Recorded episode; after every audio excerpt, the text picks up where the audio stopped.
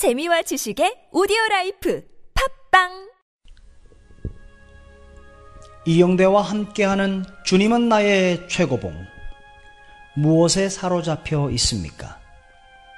시편 25편 12절 말씀 여호와를 경외하는 자 누구냐? 무엇이 당신을 사로잡고 있습니까? 아마 아무것도 없습니다. 라고 대답할지 모르겠으나 우리 모두 뭔가에 사로잡혀 있습니다. 일반적으로는 이기심에 사로잡혀 있고 그리스도인들 중에는 자신들의 신앙 체험에 사로잡혀 있기도 합니다. 시편 기자는 하나님께 사로잡혀야 한다고 말합니다. 나의 지식에 사로잡혀서는 안 됩니다. 우리의 생애는 철저하게 하나님의 임재에 붙잡혀야 합니다. 아기들은 엄마를 의도적으로 생각하는 것이 아닌데도 아기의 의식 속에는 언제나 엄마가 있습니다.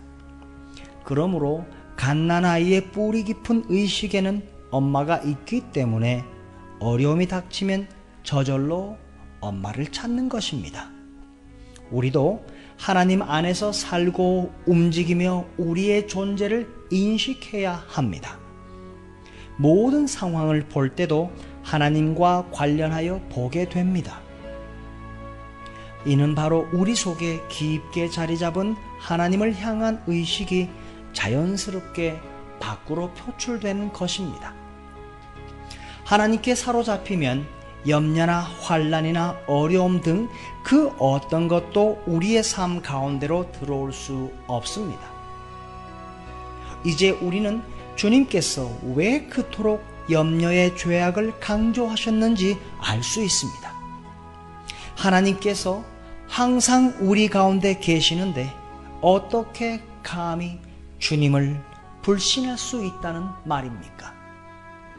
하나님께 사로잡힌 바가 되면 원수의 모든 공격을 대항하여 가장 효과적인 성벽을 세운 것입니다. 시편 25편 13절 말씀에 그의 영혼이 쉼을 얻네.